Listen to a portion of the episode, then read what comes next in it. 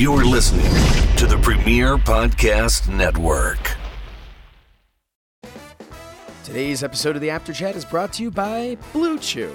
Guys, remember the days when you were always ready to go? Now you can increase your performance. Hey, wait that- a minute. I'm Oh, boy. back. It's me. You remember Tex? I do. Me? Tex, how have you been, sir? Yeah, that I've been great. I, I got you know I'm I'm Tex from the Blue Chew crew. I've been great because I got a supply of Blue Chew, and I went on tour, and I'm telling you, the ladies just kept asking me after I took that little Blue Chew and chewed up. Tex went on tour, and they kept asking me for more and more.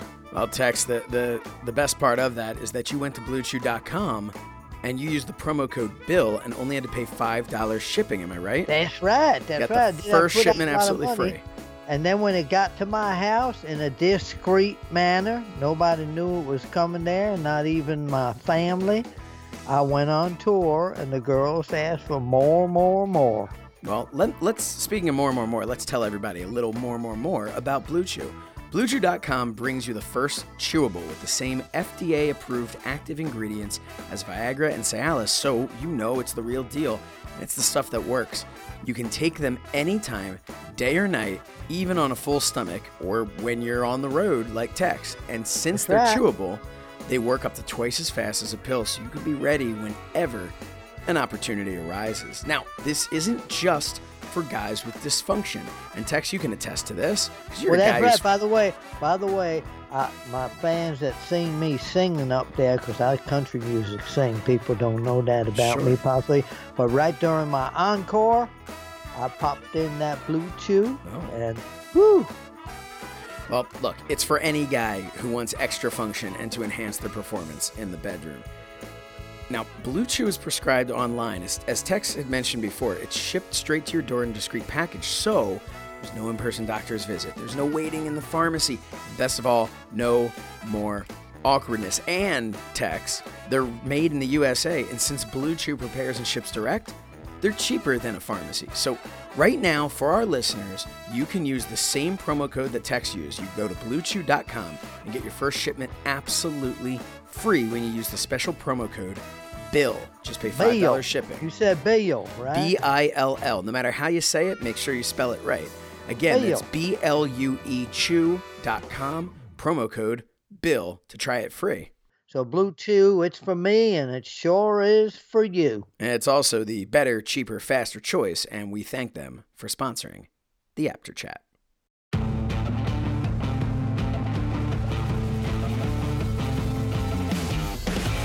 Hello, everybody, and welcome to the Apter Chat. I'm Josh Shernoff, and I am joined, as always, by, except for that one time, but I'm joined, as always, by the legendary Bill Apter. Bill, I need a new intro because there's that one episode. Now I can't say that anymore.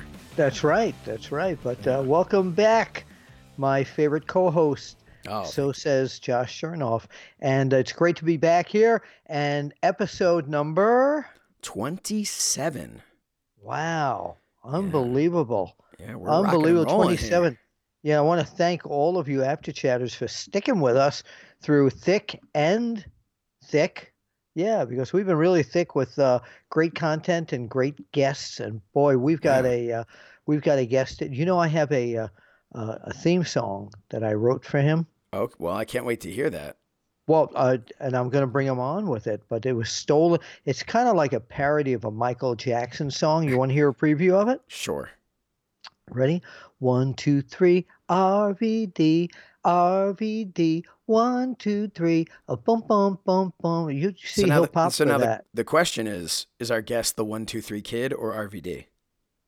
You will have to wait. um, RVD, hey, speaking of of, course, because we have we have put out there that RVD is going to be our uh, special guest on uh, this episode, and I'm really thrilled about this because he, I think you know, and I think most of the Apter Chatters who know my career know that I always kind of uh, went toward the the guys that like to fly, and he had oh, nobody gets was- higher than Rob Van Dam.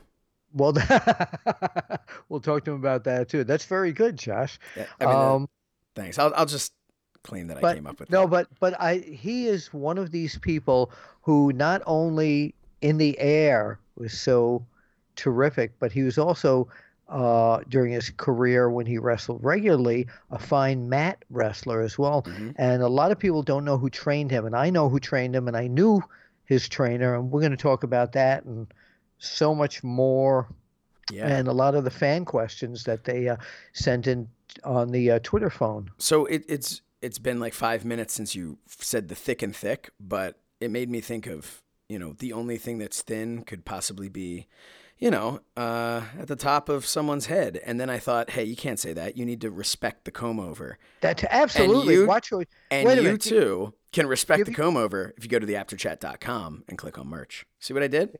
That you did, but give yourself a face rake for that. All right, ow, God, that Ah, hurt. okay. Well done.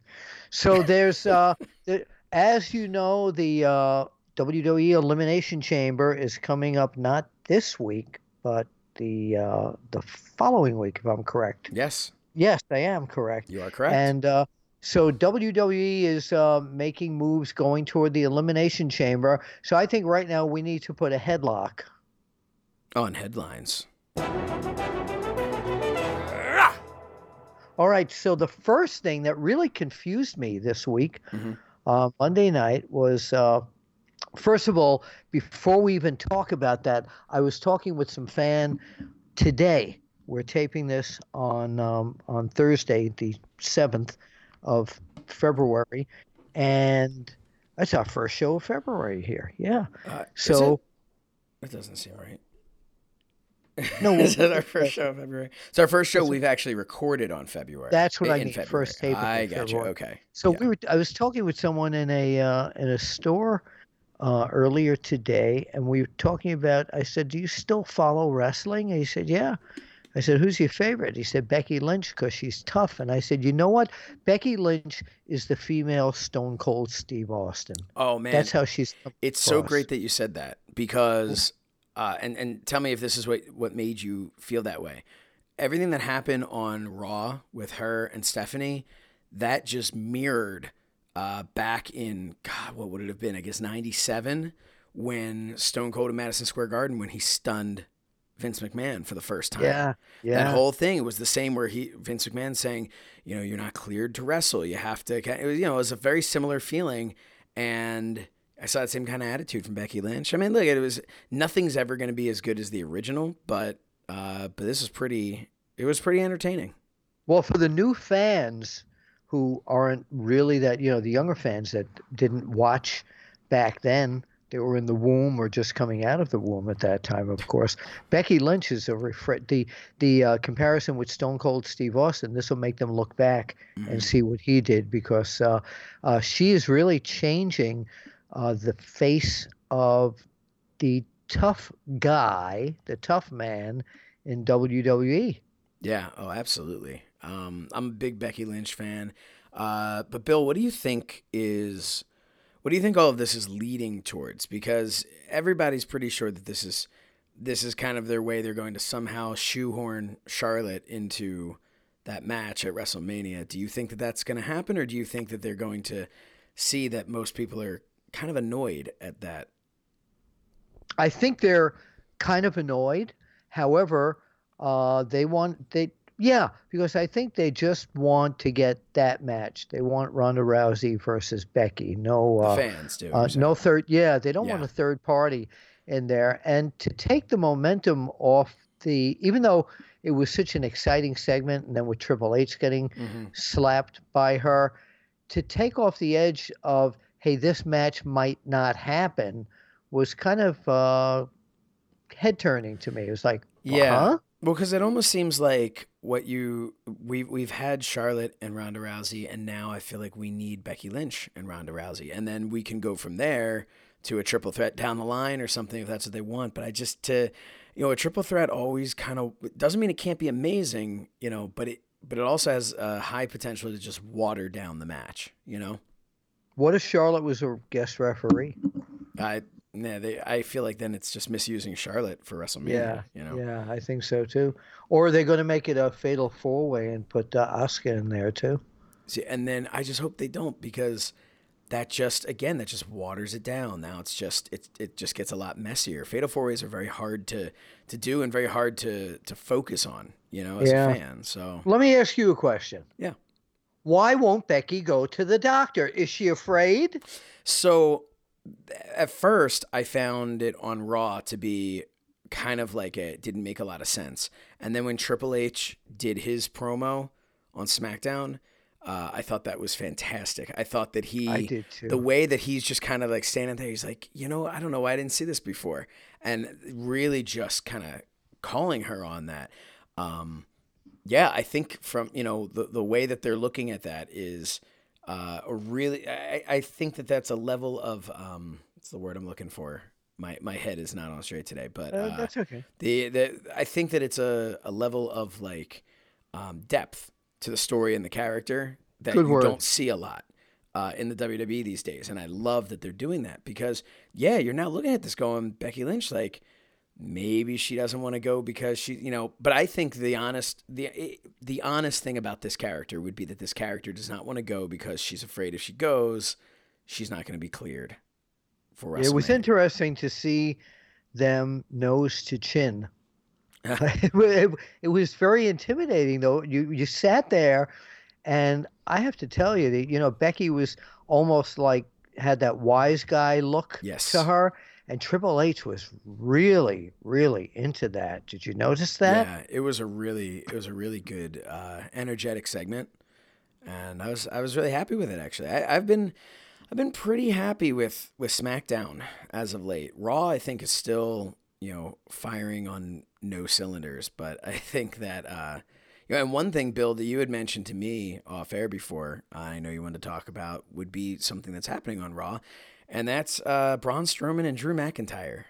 Well, before we go there, I want to just stay on the uh, the ladies, if you don't mind, for a moment. Right. and the the anger that Ronda Rousey is showing, where she's almost breaking everyone's uh, arm, the fans are really booing the hell out of her, yeah, it was only a matter even of against time. even against the bad girls. But it was only a matter of time because they've been, and maybe this has been their plan all along, but they've just been uh, presenting her in such a poor fashion, in my opinion, from a character standpoint. Not in ring. In ring, she's been fantastic, but from a character standpoint, you know, they had her like just the happy-go-lucky, happy to be here, Ronda Rousey, and it's just, you know, believe it or not, she's been there for a year. And that's a lot of time. It to- really is. It Yeah. really is, and it's always uh, pretty much. I mean, one of my favorite matches uh, of the short year here, and correct me if I'm wrong, if it was the end of the last year, was uh, her match against Charlotte.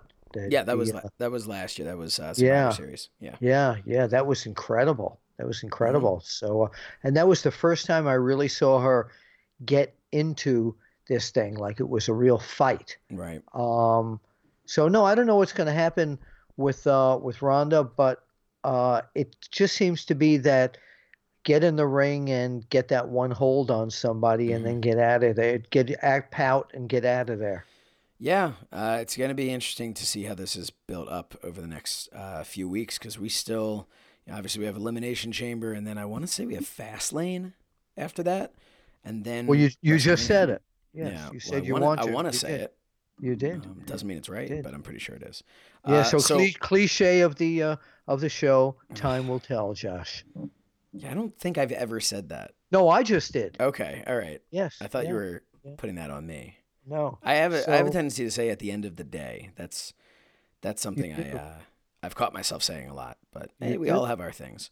And it depends um, what time the end of the day is.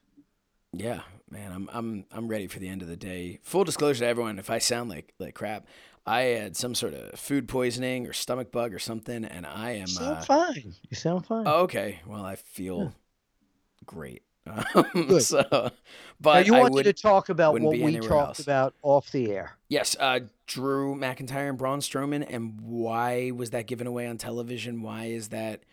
You know, I just feel like those are two guys. Braun has lost all of his all his shine, and it just seems like they're working overtime to take it away from Drew as well, and I don't understand. Uh, you know, back in the days when I grew up watching wrestling, you had to go to the live matches somewhere to see a uh, a match like Braun Strowman, Drew McIntyre. Don't forget Saturday night at the Island Garden Arena, Strowman takes on McIntyre. Right. Right. This type of thing. Right, and it's a totally Now- different. Uh, you know, the business model is totally different now. But oh, yeah, Oh yeah, of course it's all about the ratings, but we've now seen that combination so often that I think it's lost its luster to the fans that see it on TV. Then we get then you get to the live arena, it's the same match. There's just, I just don't believe in giving away pay-per-view quality type of matches in Well- terms of headliners. No, and the the issue with that is, as soon as you give that away, you have removed one very important ingredient to to getting people excited about a story, and that's the anticipation of seeing that. The what could that look like? Braun Strowman and Drew McIntyre. What could that you know? And that is that's like the number one thing that brings people in. So why now? Do we want to see it again? And then I feel like they rely more on what the finish is going to be. Now it's like, oh, well, you've seen it a million times, but what's going to happen? And it's like, Well, you know what? It's taking too long to get from the beginning of their feud to whatever they're going to do to culminate it at WrestleMania. It's much too it's- long. it's just a, uh, it's it's kind of the sign of the times. It's it's it's the issue that they have with having three hours of Raw, two hours of SmackDown, um, having a pay per view every month. It's just it's tough, you know. Once upon a time, you know, you talked about drawing people to the house shows, but if you looked at it strictly from a television standpoint, you were also only getting like an hour a week, maybe. I mean, look, you were getting a few hours if you looked at Superstars and Challenge and Primetime Wrestling, but you weren't getting anything more than just squash matches for the most part, and then maybe one match. And the storylines were being told in these backstage segments, in these backstage interviews. Yeah, the So- story and the, but the squash matches made. I mean, if they had Braun Strowman squashing somebody every week, I'd want to go to the arena and see how he'd make out against a Drew McIntyre. Exactly. But now that you've seen Braun Strowman, you know, taken taken down, uh, you know, look, I think when Brock Lesnar threw him around and he fared worse than Daniel Bryan did against Brock Lesnar. Yes, yes. Um, I just I, I I don't understand it. I don't know what they were thinking, and I think they they ruined they ruined him. And and I don't think that that means he's gone forever. Uh, but look at a guy like the Big Show. The Big Show, who's still there. Um, that guy had half the success of his career that he could have had had they known what to do with him. And he's said as much on. Uh, I remember when they did. I want to say it was Stone Cold's podcast on the WWE Network. Um, and he said that he thinks they made mistakes over the years, just flip flopping him. He's Yeah, a good guy. he's well- a bad guy. He's a good guy. He's a bad guy. You know. No, he he was never the same since Hulk Hogan pushed him off that office building in Yeah. WCW. well, That you know, I it. didn't think that really affected him too much because he was back. Like, wasn't he back like, later that night? immediately, I know. Was immediately, Man, immediately. That, what what a times. moment. So, uh, uh, so another thing now, and of course the the WWE story about Dean Ambrose leaving, and me not believing that, Mhm. but more credence was left to it uh, this week when he was uh, beaten by uh, EC3. Uh, Yeah. Ambrose wanted to know where EC1 and EC2 was. I thought that was a great line. You know what I the- thought when I watched Dean Ambrose cut that promo um, on EC3 and Alexa Bliss and like doing that thing? I thought to myself, they announced that he's leaving, and this is the first time in years that I have found him entertaining. Like, Yeah. it, it was all of a sudden Really? now he's out there like he he was actually funny as opposed to trying to be funny. Like, you know what I mean? It was just. Um, Well, no, he's, I- he, he's trying to be sarcastic. yeah, but it was think. just, but it was amusing, and I don't know. EC3, I still think they continue to. I don't think they get what EC3 is, and they just uh, they're not using them well, right off the bat. I However- think they're using them However, terribly. they're going to use him well, and I'm going to tell you why. Because everyone that has come out of that TNA and the Impact Factory Mhm. pretty much has been made into a near main eventer or a main eventer in WWE. Well, it's like it's like we can show you what we can do with your people. Right. I mean, it's just look. It it it, it depends. I mean, I don't know that I necessarily agree with that. If you look at uh, if you look at some of like Bobby Roode. Um, No, no, I'm telling you, AJ Styles. Some look, look how much Samoa Joe has lost so many times too. Mhm. It doesn't matter. He's still a compelling See, character. but I think Joe is more of a compelling character based off of who he was before. I don't think that they've done a good job with him at all. I think I honestly think AJ Styles is really the only one that's had any real success. Um, Eric Young, they they haven't really pulled the trigger with him yet. Um, Bobby Roode, I've gone on record before that I think it's terrible. Oh, yeah, no, they haven't- him. The fact that he's started been off for a couple years. They started off well with him, but I'm, I'm Bobby saying Roode was great Joe, in NXT. The second he showed up as a as a face in uh, on SmackDown, it was downhill from there. Well, with Samoa Joe, I still feel when he cuts a promo or he's in the ring, you still get that feeling like this guy's going to kill somebody. Oh It's yeah, just- no, he's great, Yeah. but then I feel like Yeah. they they ruin it. you know? why? What? How do they ruin it? Because it's never. It's been better recently, but when he first came up, like they just did not know what to do with him.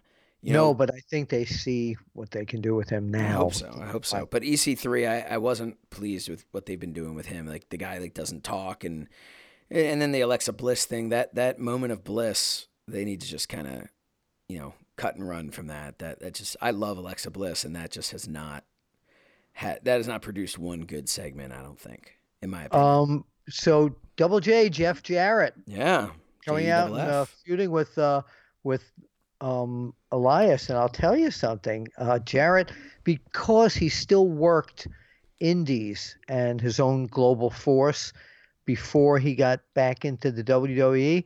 I'll tell you something, he still uh he still can go with these guys, and Oh, he yeah. doesn't mind being pinned, of course, but uh, that's part of the job. But uh, he, he was, you know, he can still he can still punch with the best of them. No, he's you know what I, I think he's uh, sometimes overlooked by fans is what a great wrestler he is. Um, Yeah. But yeah, I mean that's another one that I kind of feel like I have mixed feelings on it. One that should have been built up to a WrestleMania match with those two because that could have been really cool. And maybe it, It will. might, Who knows? it still might be. Um, the Road Dog and and like first of all, just start bringing the start bringing Jeff Jarrett out to his Attitude Era music. no, no, I'll um, t- I like no, I like. no, it worked when he was wearing the old gear at Royal Rumble, but now it doesn't make any sense. Now he's coming out. He's got he's he's doing the slap nuts thing. He's dressed as like Attitude Era. Jeff He's Jarrett mix- is just weird. He's mixing it up. He's yeah, mixing it it's up. just you know what he's doing. He's doing the opposite of what Chris Jericho has always done. And this Yeah. is not Jeff Jarrett's fault, but they've made him a, a nostalgia act, having Road Dogg come out, and then not to mention that D-Generation X proudly brings to you like now oh, they're acting. Buddy pop. I love that. Yeah, I that's just great. Except for the fact that Jeff Jarrett was never a part of DX, so it's like no, I know, I know that, doing? I know that, but it, you, you're trying to make too much sense of this. I know, I know. That's why I'm It was just for nostalgia. looking forward to pop. AEW. You know what I want to see? attention to those You know what I want to see? Yeah. I want to see WrestleMania, uh, Double J, Jeff Jarrett, and Road Dogg against Elias and the Honky Tonk Man. That's what I want to see. Oh man, that would actually be pretty incredible. Pretty if good. They, It if they could pull that off. I mean, I don't think. semi-final match in any arena. No, I actually, you know what? I think having Honky Tonk Man that would be great to have Honky Tonk Man come in. Now, I don't know what type of what the the heck he's looking like these days, but um, but I think that would be if you're talking Elias as a heel and you need to throw one more guy in there. it would be Oh, Honky. Tonk's the guy. But uh, but yeah, no, I just I've I've never been a fan of nostalgia acts. I feel like it takes away from the legacy of the wrestler, and then I also think it takes away from the opportunity. You know, if Jeff Jarrett, there's no reason they had this day and age they had to just be like, oh, he's a nostalgia act. They could have come back as as a legitimate. He's a Hall of Famer and and taken to the next level. don't But I don't agree. Don't agree. I you don't think he's that Jeff Jarrett No, could, could handle no, being his history. being a major player? there. No, I think his history there. Uh, he's he's good nostalgia act to have him on uh, TV every week would be overkill, but to bring him in every once in a while for a special angle, I think that would be great. All right. All right. So we have an opportunity later this evening after we tape to see what is going to go on with the big party in Las Vegas that Cody Rhodes and the Young Bucks and AEW are going to announce uh, where and when tickets go on sale, and also other people that have joined AEW will be announced and some other business partnerships. So uh, I am going to do a report Josh, after we tape and after I watch that event, I'm going to do a report on www.onewrestlingvideo.com, and I hope the Apter Chatters uh, will check that out. Yeah, uh, definitely go check that out. Bill's going to give you all of his uh, opinions as a recap off of this. Very much looking forward to it. Um, most recently, they they made a couple more announcements um, in the last 24 hours um, that Hurricane Shane Helms will be at Starcast. I know I kind of shifted from yes, all, that's good. Uh, from no, All Elite to Starcast. Uh, Jerry the King Lawler has been announced that he will uh, be there, um, and then of course uh, they prior to that they had announced Jim Ross. They had announced uh, Eric Bischoff is going to be there. Um, Sean Mooney will be the the official host. Um, Sting was the first announcement, which is great. He was not there last year, and then of course Bret the Hitman Hart my favorite of all time. Um, I know. I've only had an opportunity to meet him one time, and I was starstruck. Couldn't even get any words out. Um, well, you'll be starstruck this I'm, time. look- and by I'm the way, looking forward to maybe getting one word out this time. I am negotiating to uh, be a guest again at Starcast Okay. and Starcast too. I can't wait. Did I ever do Oh, my I just told Hart- Conrad I was coming. Oh, all right. so- Did I ever do my Bret Hart invitation for you? Uh, yes, I think you've done it twice on the show. And, Okay, I wasn't sure. Uh, you can do it again though. no, we can't right now because it's time for my theme song. All right. Yeah, we got to we got to Introduce our guest. All Are right. you ready? Do you want to do this once he's on the line, or do you want to do it now? Let's get him on the line. All righty. Dial him up. I'm dialing him up now. Josh and I are on the line, and I was going to bring you on with your theme song. Oh, dude, I'll probably recognize that. Can All you right, hear me let- okay? Let me do it. You ready? okay. Yeah, You we ready? hear you. Okay, here we go. Ready? How I'm, are you? I'm, I'm going for it right now. I'm going, going man? for the theme song. I'm going for the song now. Ready? Here we go. One, two, three. RVD, RVD. One, two, three. Boom, boom, boom, boom. Now you come in. Make your entrance. Uh, three, two, one. Willie's done. Now he's gone, so it's my turn. That is that was real. You know what? You can really think on your feet. Yes, well, my feet are very educated, as Yeah, I've uh, heard that. Jim Ross has years. You know where he might have gotten that from? When I was growing up, and I used to watch wrestling when I was a kid, they used to say that Antonino's rock Antonino Rocca had educated feet. I wonder if that's where JR got that from. Wait, are you telling me I'm not the first educated feet wrestler? I No, think your your feet went to a better don't- school. no, it was Antonino Rocca when I was a kid. I Oh. did not come on to show to be insulted, and I can't believe you were ever a kid. That's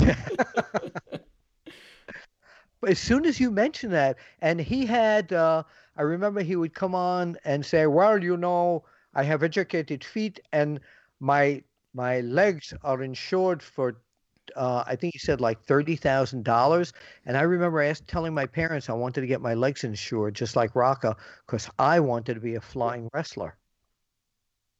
I've heard of supermodels insuring their legs, but that's the first pro wrestler. But by the way, I often got compared to him when I started out wrestling, especially because I wrestled barefoot and because I'm from Argentina. Oh no, not that part, the Uh, barefoot you- part. Well, you don't know you're from the Argentinian section of Battle Creek, Michigan. There you go. That's right next to Bombay, Michigan, where Sabu's from. That is right. That is right. You're absolutely. By the way, I was talking to Josh earlier today about Battle Creek, Michigan. I was very where you hail from originally, and the reason being is that I heard on the news that Kellogg's, which is the when you think of Battle Creek, Michigan, beside RVD, you think of Kellogg's, the greatest name in cereals, and they're cutting out. They're having money problems. And well, I didn't know about the money problems. I'm sorry to hear that. But also, what what's number three? What's number three that you think of from Battle Creek? Battle Creek. Uh, it wasn't Bobo Brazil. He was Benton Harbor, Michigan. Um, It's not. It's nothing. They got Rob Van Dam and uh, and Kellogg's, and that's all we know about. But by the way, I'm sorry to hear about that. I think you know now that you can watch porn online, you know, we don't need cereal out of the box anymore. So I think that's really hurt the cereal business. And um, right next to that, that actually made sense to you guys. You didn't even Uh, react to that. That's I'm not, e- I'm Wait, not wait. even sure what that means. We're, we're comparing porn online, POL, not AOL, POL, with uh, Kellogg's Frosted Flakes. Either way, my point is there's um, Cal- but then also right, right next door to it was Post, and down the street was General Mills. And I don't know how Kellogg's got the monopoly on the um, the recognition, but anyway, that I just want you guys to know that. I know how. that's- I know that's- how. The little guys work hard too. No, no, I know how they got the recognition because once again, when I was growing up, the black and white until they, it became uh, color cast Superman shows used to say Kellogg's, the greatest name in cereals from Battle Creek, Michigan, brings you the adventures of Superman. That's how it happened. Oh, thank you. That is awesome. I, I love history, and I love um, adding to my vast knowledge of uh, ridiculous facts that nobody else knows. Thank That you. is why I don't know how much they're losing, but they said people aren't buying cereals like they used to. And now I'm wondering if you're right, if pornography has taken people away from cold cereals. I Yeah. doubt it, but Uh, maybe. you Yeah, never I'm, know. st- I'm still not finding that connection there, but, but Bill, if you know, that's Well, you've got a head cold, Oh. Josh. I don't have a head cold. You do. I'm sorry. Bless you. Gesundheit. Oh, thank Yeah. you. So we we we we brought you on to talk about this new project, but before we go to that, there are a couple of things that uh beside my my song, which I I hope you remembered. I know you did. There is uh One, two. Oh, I can't remember the next word. one, two, three.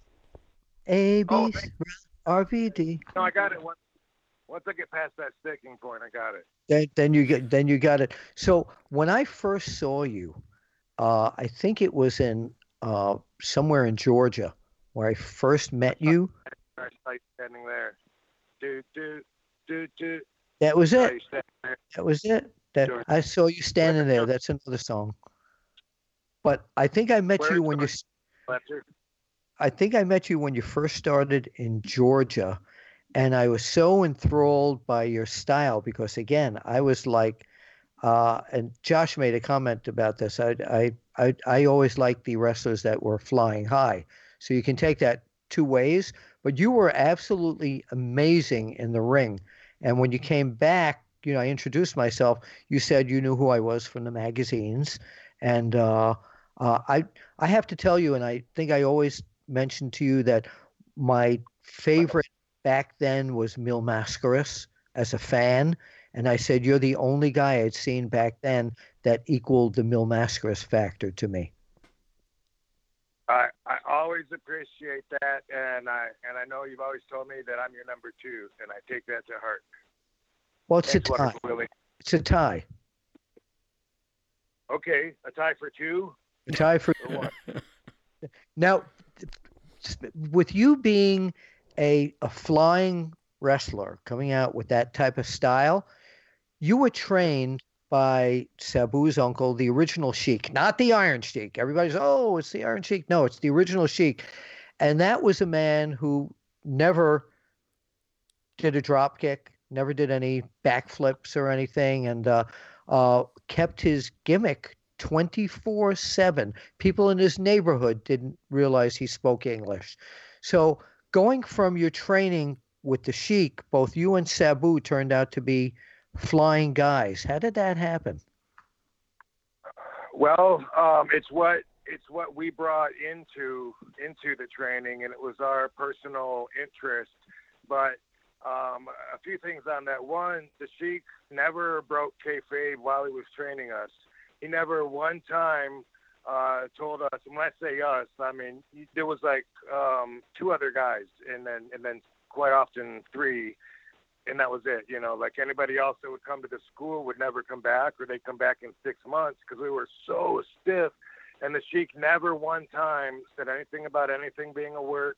He never said, "Here's how to land right." He never said, "Here's how to, you know, do this move without killing the guy." For him, it was all about protecting the business and uh, and competing. And in our mind, you know, if someone's shoulders down, get on them, you know, cover them. And so, like, he really taught us how to have that mindset um, to where everything that we're doing out there has to. I mean, it makes sense to us because you know we it's for a reason. We're trying to we're trying to win, and he taught us, you know, ever right when you step through the ropes, automatically, you know, you, you're making a presence, and uh, you got to like feel it and, and get into it. And uh, he taught us a lot of that. But I was actually doing flips and doing uh, kicks and stuff um, outside of wrestling. And then uh, when I would want to bring it in, uh, I couldn't do it in front of him. I couldn't go off the ropes until until I knew how to do a, a proper lock up headlock that would impress him, like it was the proper um, lock up headlock uh, that he's seen. You know, that's that's something uh, that uh, a lot of people now could benefit from is is you know really getting good at, at the basics instead of just like throwing them in there because they think they should uh, be part of the match. That's what the match is about. And then when you get away from it, you, you got to get like right back to it. So um, you know, the, the Sheik really taught us both how to stand out and be original, how to not care what other people think. He used to always say, "Screw them," but he wouldn't really say that. He would say a different word, but I'm trying to like. Well, um, he'd say, he said that in, in Arabic, of course. Yeah. yes. Yeah, he would say that about everybody. He said, "No one knows what the f they're talking about. You listen to me," and that's how he trained me. I remember how thick he was with the kayfabe back then, where uh, my first wife, we went on uh, honeymoon to Toronto, and of course I had to go see wrestling. And Ernie Roth, the, the Abdullah Farouk, brought us backstage, and Sheik knew that I knew that he could speak English and et cetera, et cetera. But when he met my wife, he went right into Salabat Tolo, kissed her hand, was very charming, and then left. Yep. Yeah, that's yeah, why she's. There was, uh, there was very few times that I got past that. Like sometimes we'd have dinner, you know, with his family. He he, he would be act a little different around Joyce, his wife. You know, he'd open up a little bit, and then when he was around like his little niece, like he loved his niece. Uh, he would get real soft, you know, and you would see him uh, loving people, and uh, so it's that was pretty, uh, um, you know, pretty con, con, contract contrasting to the Yeah. uh, to to the what we'd see ninety percent of the time. But but yeah, one time he told me something that stuck in my mind when he was when he was soft Sheik, and he said something. He said, "I never let my dad leave the room without kissing him," and that just really stuck to me. And I like actually started like uh, kissing my dad after he said that. And I'm glad that he glad that I got that that he taught me that as well as everything else. Yeah. Wow. Josh? Um, yeah, you know, I wanted to shift gears a little bit to um, obviously it's tough to think about your career and not think about ECW. Um, what was, you know, we had a bunch of fan questions. I wanted to kind of pepper them in throughout the conversation. Um, one of the the questions was, what was the worst injury you ever had in wrestling? And to me, as a fan, I could only think of the the uh, I want to say it was a knee injury um, in ECW. But what was you talk about with uh, the original Sheik learning to do everything really? Um, you know, he wasn't showing you how to how to do anything softly. Um, what was uh, what was the worst injury you had, and then was there ever a time in a match where anybody was concerned about you injuring them? Um, so there, my worst injury out of my career would have been my knee, which was in WWE. Uh, in ECW, I broke my ankle. Um, not that bad of a of an injury, but it puts you out. You know, put me out for like 90 days or something.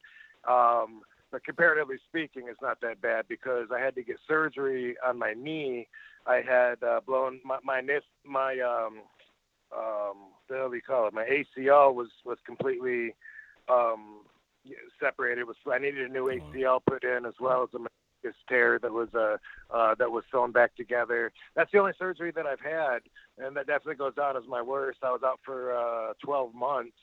Um, but I really wanted to rest because I know a lot of my peers go back too early, Mm-hmm. and then they got to keep getting surgery. I don't want to drop names, but I know a lot of guys that happens. So I really wanted to stay out because I know, you know, I do a lot of jumps and stuff. So I'm Right. glad I did because uh, when I did when I did go back to work, you know, it's like I forget about that uh, knee, even even being a bad knee for you know for most of the time. So so there's that, and uh, there's been plenty of times when I've hurt other wrestlers, and um, I feel like that probably will go down as part of my legacy, you know, Mhm. backstage. And I mean, I'm I'm not proud about hurting anybody, but it, it literally is the way I got trained. You know, like I Right. before I ever had a match, before I ever had a. Are you trying to interrupt me? No, no, I said right. right. Goes back to the Sheik. Yeah, the Sheik, and then like Sabu, he's always been crazy too. Like I, I asked Sabu one time, we were in the ring, and, and Sheik wasn't there for whatever reason, and I and I was, you know, I was already uh, a martial artist, kickboxing uh, at that time. I said I, I I'd like to do this move where I do a, a springboard off the second rope. I probably didn't know it was called a springboard, but anyway, the one where I do the back the back jump out of the corner and I kick the guy in the face. And I was telling Sabu that I think that would be a cool move. He goes, okay, uh, try it. And I was like, yeah, but I mean, I know how to kick you like really hard and knock you out. But I mean, is, is there, there's gotta be, is there like a trick or something to like, do I aim somewhere else? He goes, uh, just do it and, and try not to, try not to break my jaw. and I was like, yeah, I don't know. I'm not, I mean, I don't feel that comfortable. He goes, no, no, you're good enough. You got good control. And he goes, if you do break my jaw, then uh, when it heals, when it heals, he said, well, well, then we'll try it again. I was like, okay. I bounced off the rope. Wham! Broke his jaw. He's like, uh, he's eating through a straw for the next, uh, I don't know, four or five, maybe six weeks. And then afterwards uh, he got in the ring just like he said. He said, do it again, but try to pull it back some.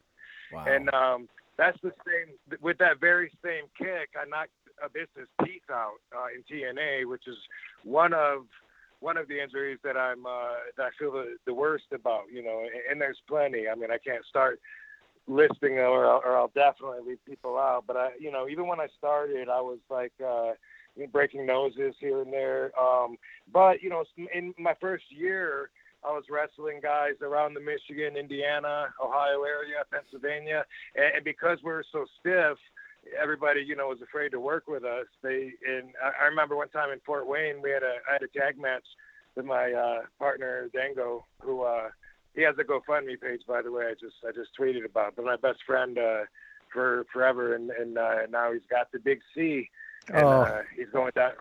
Yeah, crazy. we'll we'll make sure to retweet that. Cool. Yeah. Um, so anyway, we had a tag match against these two guys. It was it might have been our fourth match. It was we were super green, and uh, the guys were told that we believed that it was a complete shoot, so they were so scared to wrestle us. And you know, they, and the match was real short because they didn't want to keep fighting us. But but a lot of guys like Al Snow was around then, uh, Machine Gun Mike Kelly. These guys worked with us to really lighten us up. You know, like guys, guys, and they got me working like so light in 93 i went to japan for my first time and those guys wouldn't sell anything that i did and they were like beating the crap out of me and i took it personal at first and then after a while i got so mad i started giving it back and then i realized that you know that was the respect for the business and that it would make them look dumb if uh, they were selling anything that was less than uh, you know impactful Right. because that was the style and so they brought that out of me and i think what i ended up with was kind of snug you know all these injuries weren't from uh from my regular work they were from just you know uh myself or the other person or both just being off a little or misjudgment you know by whoever anyway that's you know like when you're uh, when you're really throwing a kick hard, and, and sometimes I just want to smack the guy's uh, cheek on his face. You know, just being just being a half inch over, and bam, there goes his teeth. Right. You know, you are the first guy who ever injured me in one of the championship office wrestling matches. And uh, and you can you can attest to the fact I'm not that stiff, huh? Uh, no, no, I, I have, I still have the videotapes. I, beat kept the them where where RVD put a chair. I kicked me down, laid me down, put a chair on top of me, did a backflip onto me, and then another one off the Xerox machine. First guy to ever injure my arm there. I'm telling you.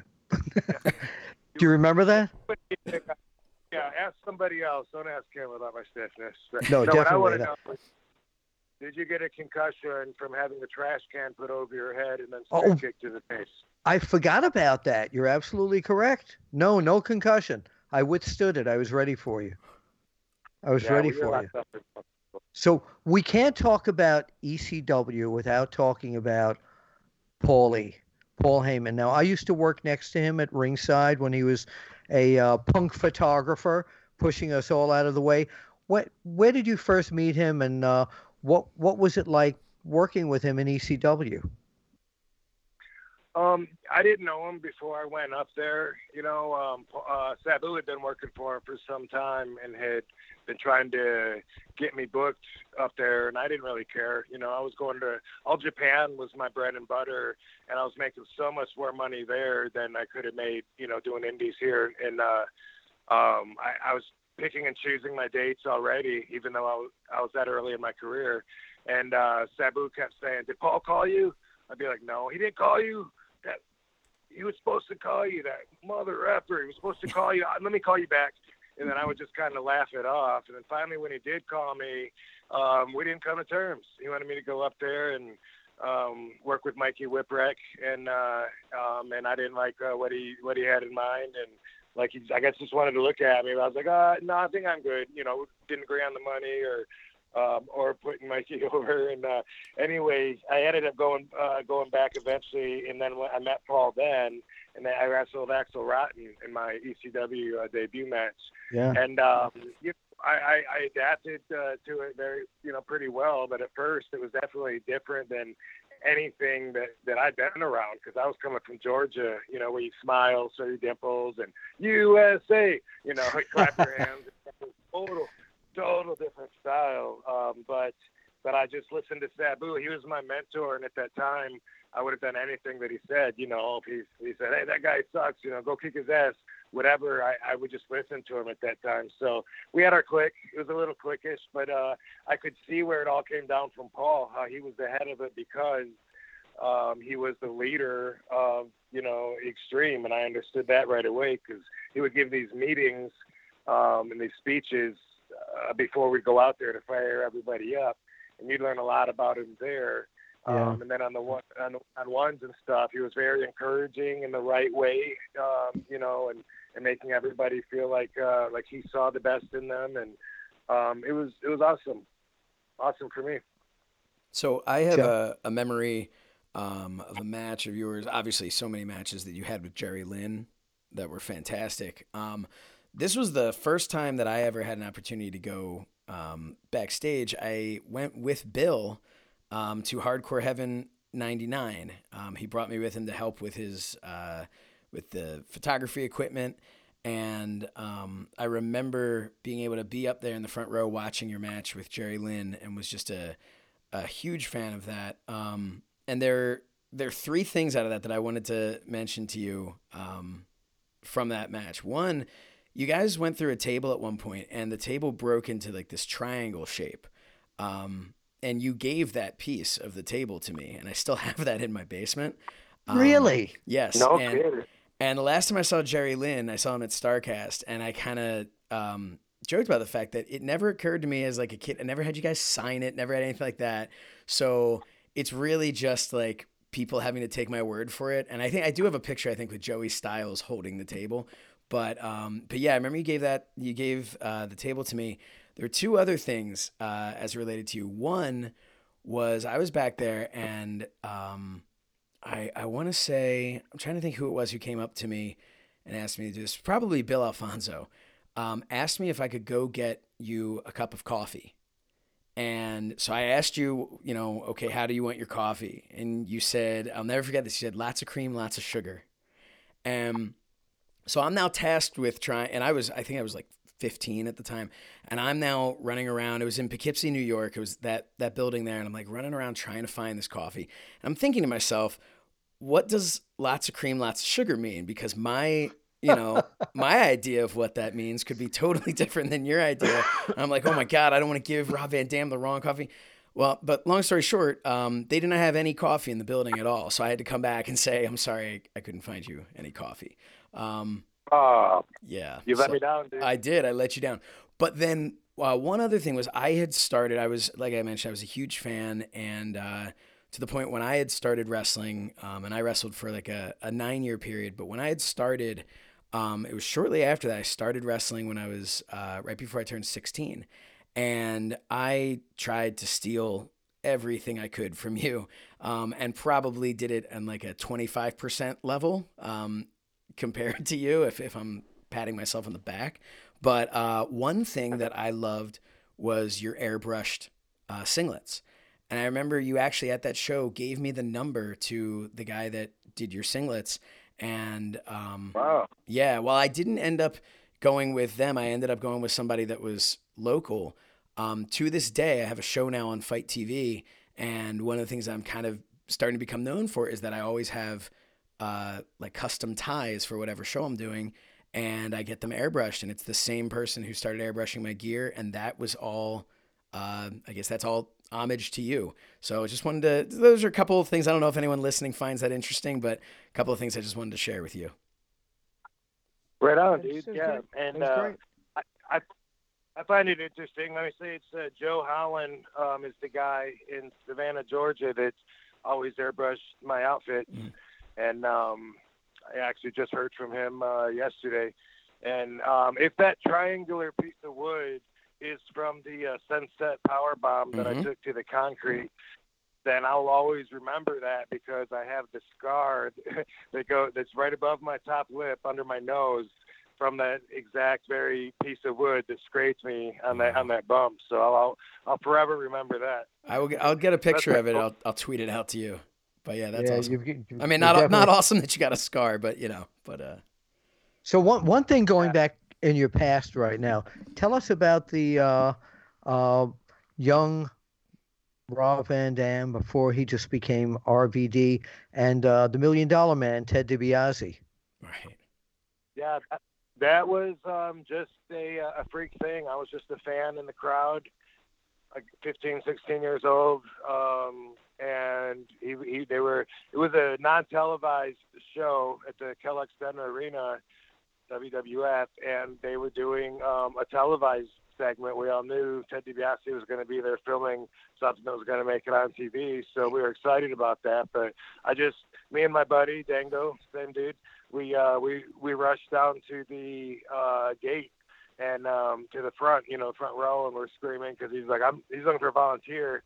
And uh, as soon as he pointed my direction, I just jumped over the gate and ran in there. I was like, I was so excited, so excited. I forgot to negotiate, and that was the whole gimmick. Was to, you know, he, he offered me a hundred dollars to kiss his foot, and I'd seen the TV show. I mean, I should have said no until he got up to like five hundred dollars. I was so excited.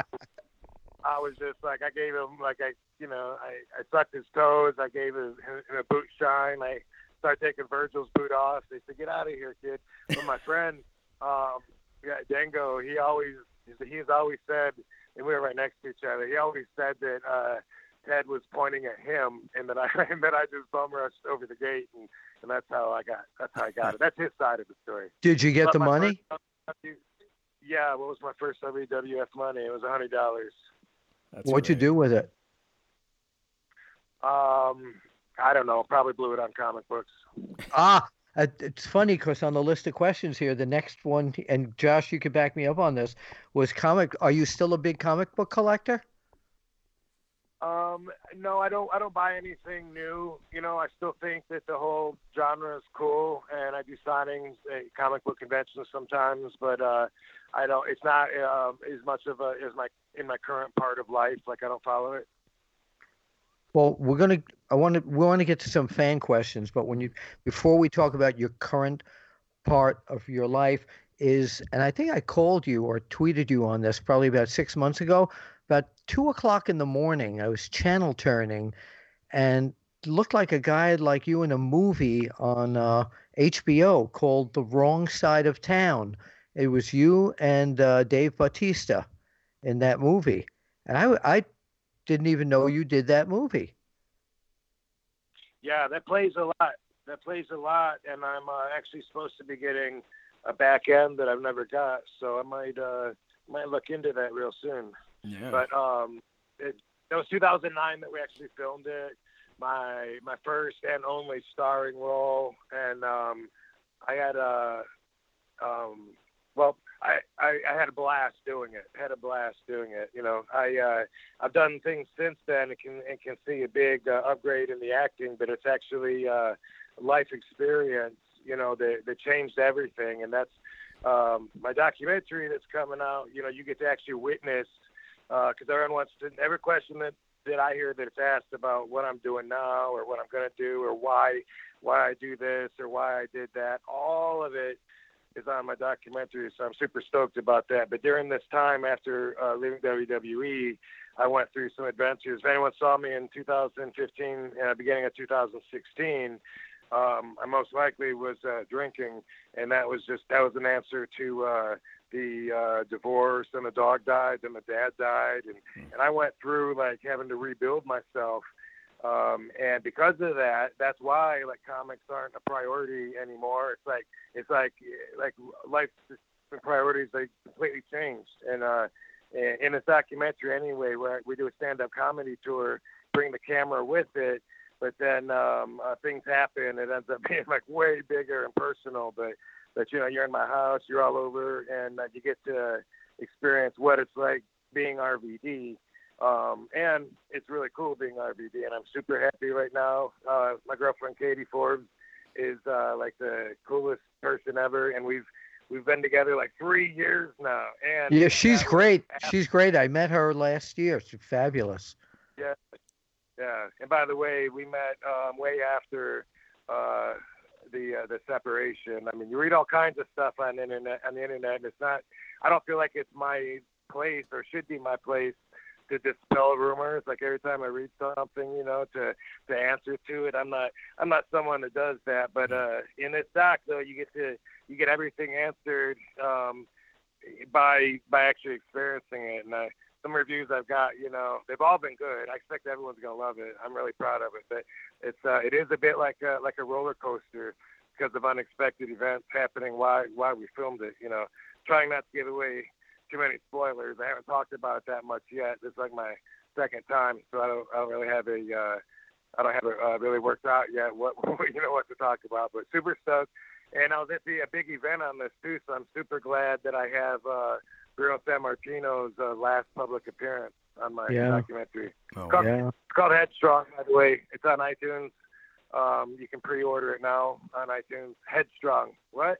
Headstrong, and it comes out February 19th. Wait, I think the signal drifted. drifted. What's it called and where can you get it? I read RVD's documentary. It's awesome. Everyone's going to love it. It's called Headstrong, and it'll be available on uh, Google Play, Amazon, and uh, Vudu and iTunes when it drops February 19th. You can pre order it right now on uh, iTunes only.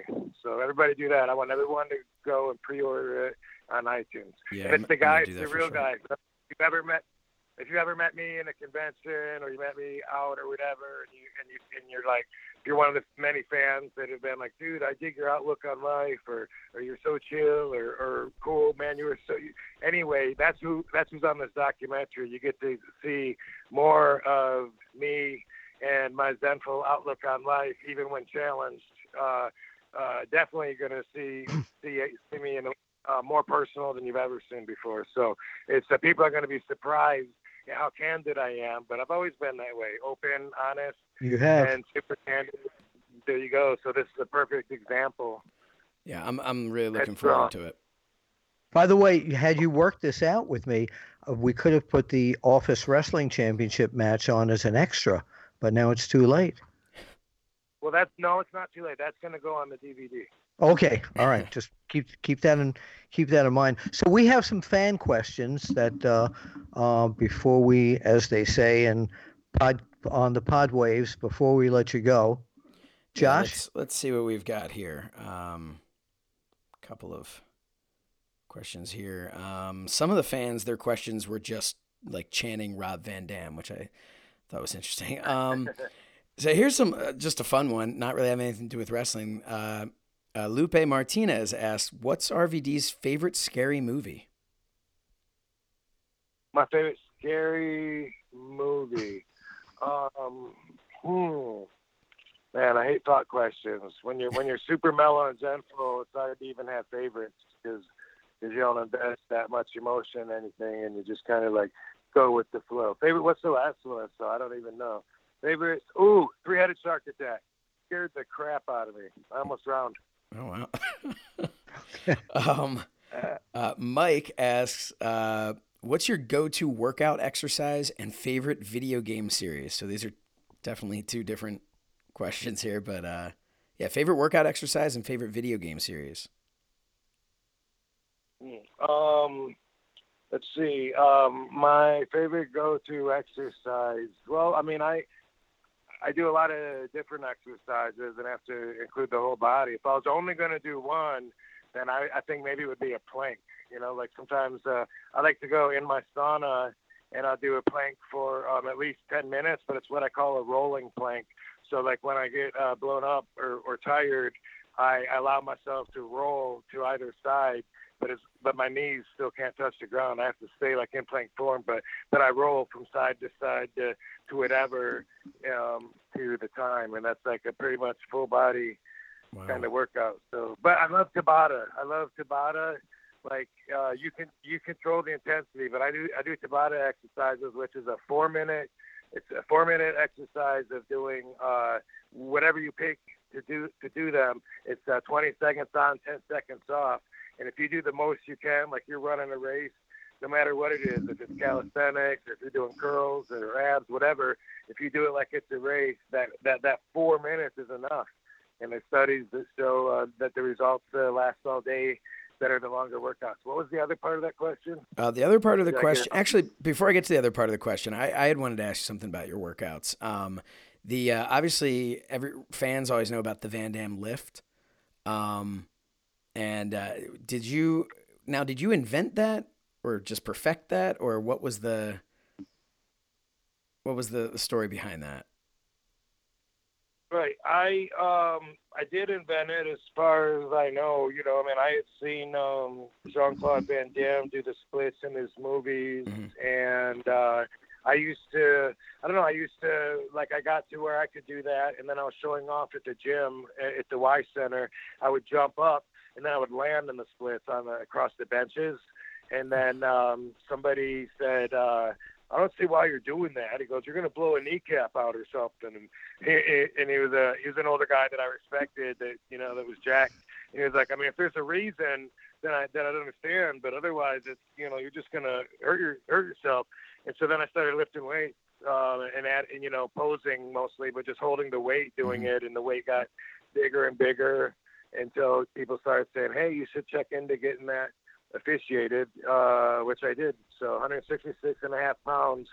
Um, and I, but recently I saw some other people that attempting. I'd never seen it since I did that promo in ECW. Um, I'd never seen anyone come after, but on one of the social media, somebody somebody looked it up and showed me like other people coming after it, and I was like, "Oh, oh cool." Really? That's awesome.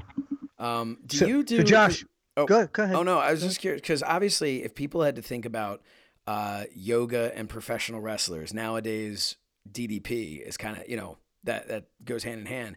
But to me, any any flexibility or whatever, I mean, I would obviously have gone right to you. So was there a? I know you talked about some of the stuff you do, but what were you doing um, in the? I guess like that prime part of your career, uh, where you're wrestling every night and doing. What was your what was your workout then? Was there a lot of yoga in there? Was was it just some sort of stretching? Like what was that? Well, back when I was in um, WCW, which was December of '93, uh, uh, I'm sorry, '92, until like May of '93. I was uh, pretty young, but I was stretching, and DDP was uh, in the dressing room at that time, and he saw that I was stretching uh, before every match, spending time. It's like it's a workout. It's not a warm up for me. Like mm-hmm. my stretch routine is is its own thing, and I'll do it for an hour if I have the time, and if I'm depending on what I'm doing afterwards. You know, like if I'm uh, when I'm squatting, just because I'm under such heavy weight, or if I'm wrestling or martial arts, something physical. I usually like to do the whole stretch, and and it take like an hour, but I can do it quicker, um, and that's just because of my experience and because my body is trained to listen to my mind and get results quicker. But uh, DDP would see me doing these stretches uh, an hour before the matches, and then not getting hurt, taking crazy bumps and stuff. And uh, and then he said there must be something to that, and he started doing it. And now with yeah. uh, DDP yoga, he's like, yeah, he's influencing so many uh, people that that seem hopeless. I would have no idea how to help these people that he's able to give a whole new life to. Mm-hmm. Um, the other Josh, question, we, yeah. Oh, sorry. Go ahead. No, we, we we got a question, uh, and I was going to say that uh, when you were talking about Sabu and you were doing his voice, I actually I I could hear his voice. One of our questions didn't a fan send something in about a uh, another impression that RVD does? yeah, um, they they said that they would be something like they would just be excited if uh, he does his uh, Shawn Michaels impression. You do a Shawn Michaels imitation? Uh, no, no. You know what? What that is is uh, I was interviewed on a um, a, a, a video format, like on YouTube or whatever, and I did this uh, imitation of him, um, uh, along with an unflattering answer too. Like when I look back at it, you know, it's not something that I'm like super proud of because I oh. try to just put positive energy out there. But I, but but anyway, but I'm glad a lot of fans enjoyed it.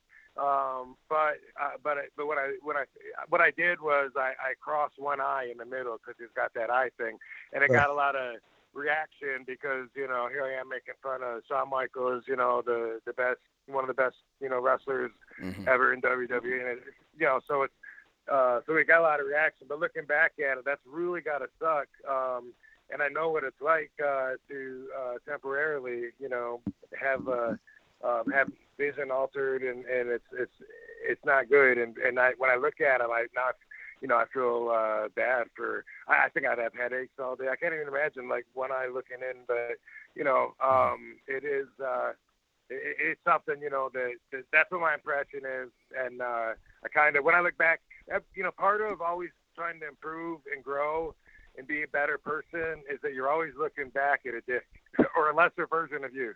Right. Always. Yeah. That's how it has to be. Yep. Who? go. Who was? You, you learned it from Zen Master RVD. RVD. who was? Who was your favorite wrestler of all time? Um. That well, you were a fan uh, of. That I was a fan of. It's going to be yeah. Hulk Hogan. Hulk Hogan. I grew up on him. He's always going to be my number one. Okay. Okay. So that's amazing. I, I feel like fans just looking at your just purely you as an in-ring character uh, and your in-ring style, I don't think anyone would have ever guessed Hulk Hogan. But I think yeah, that's I really yeah. But I think that's really interesting, just the impact that he had on on everybody at that time. Um, one question we have from uh, yeah. Rock and Wrestling. Well, wait a minute, wait a minute, wait before you go there. Oh, do you do a Hulk Hogan imitation? You better believe it, brother. Well, that was actually really good. That's really not good. too bad. That's not too bad. Um, Rock and Wrestling Podcast asks, uh, what were your thoughts on your WWE title reign in 2006? And I kind of wanted to ask you before we go, just that, you know, you mentioned being able to look back at, you should always look back at like a, a lesser version of yourself because of how you've changed over the years. Um, that time period, that, that run and when you eventually, you know, you won the WWE title and, and how that ended as well. Um, how did you feel about it then? How do you feel about it now, looking back? Um, so it's, it's I mean, it, it, was the most fun, most fun that I've had, you know, in my in my career, and definitely the best uh, showcasing um, experience. And you know, I appreciated everyone that came in and uh, and wrestled with me, and uh, you know, uh, that was when I was at the height of my uh, competitive mindset, and as a as a Zen master I am, I can tell you that that has been my change in perspective. Um, is that I don't have the competitive mindset before. Like even when I did that interview with Shawn Michaels about Shawn Michaels, like that was that was obviously something that was still left over from having that competitive mindset. And when I had that, you know, and you have to have that, I think, you know, to mm-hmm. be wrestling. I mean, it's a lot more sure. competitive than realize in the behind. You know, everyone's wants your spot and all. So, um, you know, so anyway, you know, I would look at it guys just for what and judge them on a competitive level. You know, like screw that guy. You know, I hate that guy, whatever. And now that I don't have that mindset anymore, when I see people that I used to hate, I, you know, I'm just like, hey, you're still alive too, bro. That's awesome. and it's. Like, I used to hate you. Hey. What's that? I said I used to hate you. but now I'm cool with you. Yeah. yeah. Yeah. yeah. Well, no. I mean that's how it is. I mean now I see everything uh, different, and so like uh, you know I still wrestle, um, and, and I enjoy the connection with the fans, and and uh, you know I enjoy showing off with them, um, but I don't have that competitive mindset like everybody else. They're so much hungrier and want it so much more, and I, you know, I do it like as little as possible. You know, I do it uh, when it's good business, but uh, it's been like like uh, 10, 12 times a year for the last several years, as opposed to 200 and you know 20, 40 times a year, you know, with the big dubs. So um, I, I definitely don't ever want that again. But you're you're certainly right because they when being backstage all these years, I always saw that competitiveness, not just from you but from everyone, where who's getting that spot? Do you got that spot? Where are you going to be put on the show? It, it was like it was like that dog eat dog. Everybody's got wants that that prime spot, so to say, and it was such a competitive uh, business. It still is, but uh, a lot fans never see that part of it. Right, and and you know it's like um, a lot of people they compare themselves. That's when it, it it's kind of ugly. But I'll notice people um, wrestlers sometimes it'll be like, I'm better than him. Why you know why's he got that spot and not me? And or they find you know it's like that everywhere. I know actors that do that. You know that say the only reason Michael Clarke Duncan got that that movie was because he shed a tear. That's all, man. He shed a tear. He let one roll. That was any big guy's spot. It's like, dude, come on. Well, can I reveal now how much money you paid us at the magazine to make you the number one wrestler in the year of the year many, many years ago? No, I won't reveal feel that. It- Um, no, you you deserve that. I have I have one last question for myself. Um, you talked about how you're wrestling now maybe 12 times a year, um, but if it's good business, you know, um, then maybe stuff like that could change. At this point, uh, correct me if I'm wrong, but you're you're 48, right? yes. So comparing you just based on nothing other than success in your career and your age, um, Chris Jericho, 48 years old, just signed what he says is the best contract of his career with All Elite Wrestling. Um, is that something that you could see at this point if an opportunity, and I'm not saying necessarily All Elite Wrestling, but if an opportunity presented itself uh, for the right amount of money and the right, um, I guess, the, the right experience, would you see yourself getting back into a more regular thing, or do you feel like that is kind of behind you? Well, you know, um, actually, in the beginning of 2018, um, a bunch of us had this deal signed with this uh, company in the UK called Five Star Wrestling. Yes. They had a yes. bunch of, yeah. They and I mean, you know, I they were doing they, their plans were to do like 30 weeks in a row, like every Thursday. And at first, I thought, you know, is that what I want? You know, but but the money was good. The business end um, was such that they were really taking care of us. And and at first, I wanted like half the dates. But then, like four weeks into it, I said, you know what? Because I saw it growing, you know, and then I was Mhm. starting to have fun again, and like I got so much respect there, you know, like they're looking at me as like I'm a legend, which you, you would never get looked at like, or I would never get looked at like that um, um, with certain companies anyway. And uh, it, it just uh, it, me and Ray, Rey Mysterio were tagging again, and it was uh, it was fun. And um, anyway, I, I said, yeah, I wanna, I'm gonna go ahead and pick up the other the other dates. You know what I mean? And I and I was selling my house anyway. So I was thinking, I mean, I'll just live over there, and these guys are pay for it. It'll be cheaper than flying me back and forth first class and uh, across the ocean. And and I started thinking, you know, but then I, I got started getting optimistic, and then boom, they folded on the after the fifth show. They said, Uh-huh. okay, we're not we're not doing it anymore. And yeah, I was a little bummed because I, you know, it's like um, I with very few exceptions in my whole um, at least last 20 years or so, I haven't really been looking for anything. I just kind of consider opportunities and money. Money talks. I would consider anything for the money. So, Sure. so if AEW came to you and made you an an offer and a, uh good spot that was really sweet, that's something you might entertain. Oh, absolutely. It'd be something that, uh, you know, but when your idea, um, a lot of people's idea of good money and my idea of good money are different. But you know, Jericho knows, so you know that I'm happy um, that he's able to to get a deal. It might be uh, stretched out over you know a, a longer time, and so it's a, a bigger deal with less work. Um, you know, we all we all have our own values, you know, and, and Sure. that goes everywhere. But when it comes to that, um, and I said I still wrestle, you know, I'm not priced uh, to move every week like the other guys that want to work every week. You know, I'm not. I'm, I'm priced pretty far above market to where not that many people in a year um, can you know can reach that price tag, and that's that's done um, you know by science, and that's where I'm happy being. Um, you know what I mean? So uh, having yeah, so having said that, I mean for the right amount of money, then I would uh, pick up more matches. Sure. I mean I'm uh, I'm all about business. It's not in my plans. But having said that, um, like I said, I would consider anything for the right money. Okay. So once again, where can people find the documentary and the name of it? Headstrong. Go to uh, iTunes.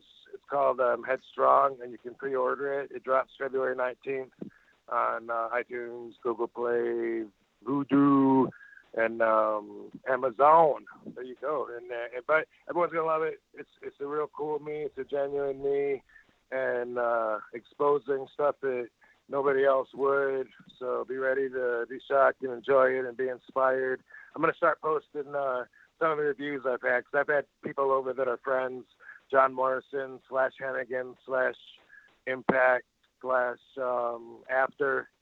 Um, he's he's one of the. I people over. Uh, yeah, I'm gonna I'm gonna start posting what some of them said because it was really uh, very complimentary uh, about the movie. It's blowing people away. So Always. Um, You always my did. You you blew me away from the first time I saw you and all the way through uh, the last time I saw you. So again, always one of my uh, uh, uh, on a fan and a percussion covering people professionally. You're always one of my favorites and one of the best. So Absolutely. oh, thank you, appreciate it. Thanks, guys. Thank Gotta you so it. much. All right. Thank you again to Rob Van Dam for joining us. And this interview was brought to you by Smart Hold. Are you a business owner or office manager? Do you have message on hold? If so, how much are you paying? If you're paying more than $35 per month, you're paying too much. Do yourself a favor, check and see how much you are paying. And if you aren't using Smart Hold as your message on hold provider, you are simply paying too much. For only $35 per month, Smart Hold gives you unlimited message changes, pro voice talent, and best of all, no contracts. Be smart, get Smart Hold, and go to smart-hold.com. That's smart-hold.com. Again, we want to thank Rob Van Dam.